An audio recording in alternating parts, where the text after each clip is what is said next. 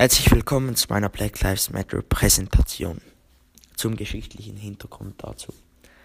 Es gibt schon einen sehr langen geschichtlichen Hintergrund zum Thema Rassismus.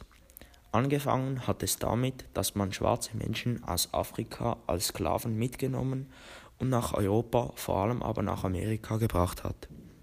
Schon auf dem Weg dorthin behandelte man sie sehr schlecht.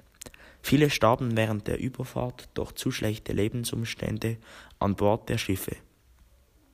Angekommen in Amerika änderte sich jedoch nicht viel. Dort wurden sie dann verkauft und arbeiteten hauptsächlich auf dem Feld oder als Hausbedienstete. Als Reaktion auf die Wahl des Sklavengegners Abraham Lincoln zum Präsidenten traten die meisten Südstaaten aus der Union aus. Ein weiterer Auslöser für den Krieg war die Unstimmigkeit darüber, ob ein schwarzer Sklave ein vollwertiger Mensch ist, da die amerikanische Verfassung sagt, dass jeder Mensch gleich ist. Während dem Krieg starben mehr als 600.000 Menschen, doch schlussendlich gewannen die Nordstaaten. Obwohl die Sklaverei abgeschafft wurde, äh, sehen noch heute viele Menschen Dunkelhäutige als zweitklassig an. Ich denke, der Grund liegt darin, dass dieser Glaube tief verankert liegt und an die Kinder weitergegeben wurde.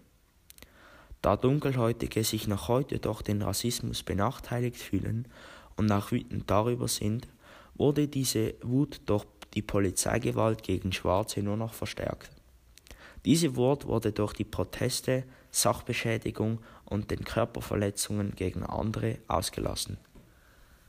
Meine Meinung dazu ist, dass das Thema Rassismus sehr wichtig ist, aber dass die Zeit, vor allem mit Corona und in, im, in der Zeit, in der wir uns jetzt befinden, dass es nicht der richtige Zeitpunkt ist, sich um Rassismus zu kümmern, sondern eher um die Umweltprobleme, denn niemand interessiert sich im Moment mehr über CO2 und ich finde das sehr schlecht.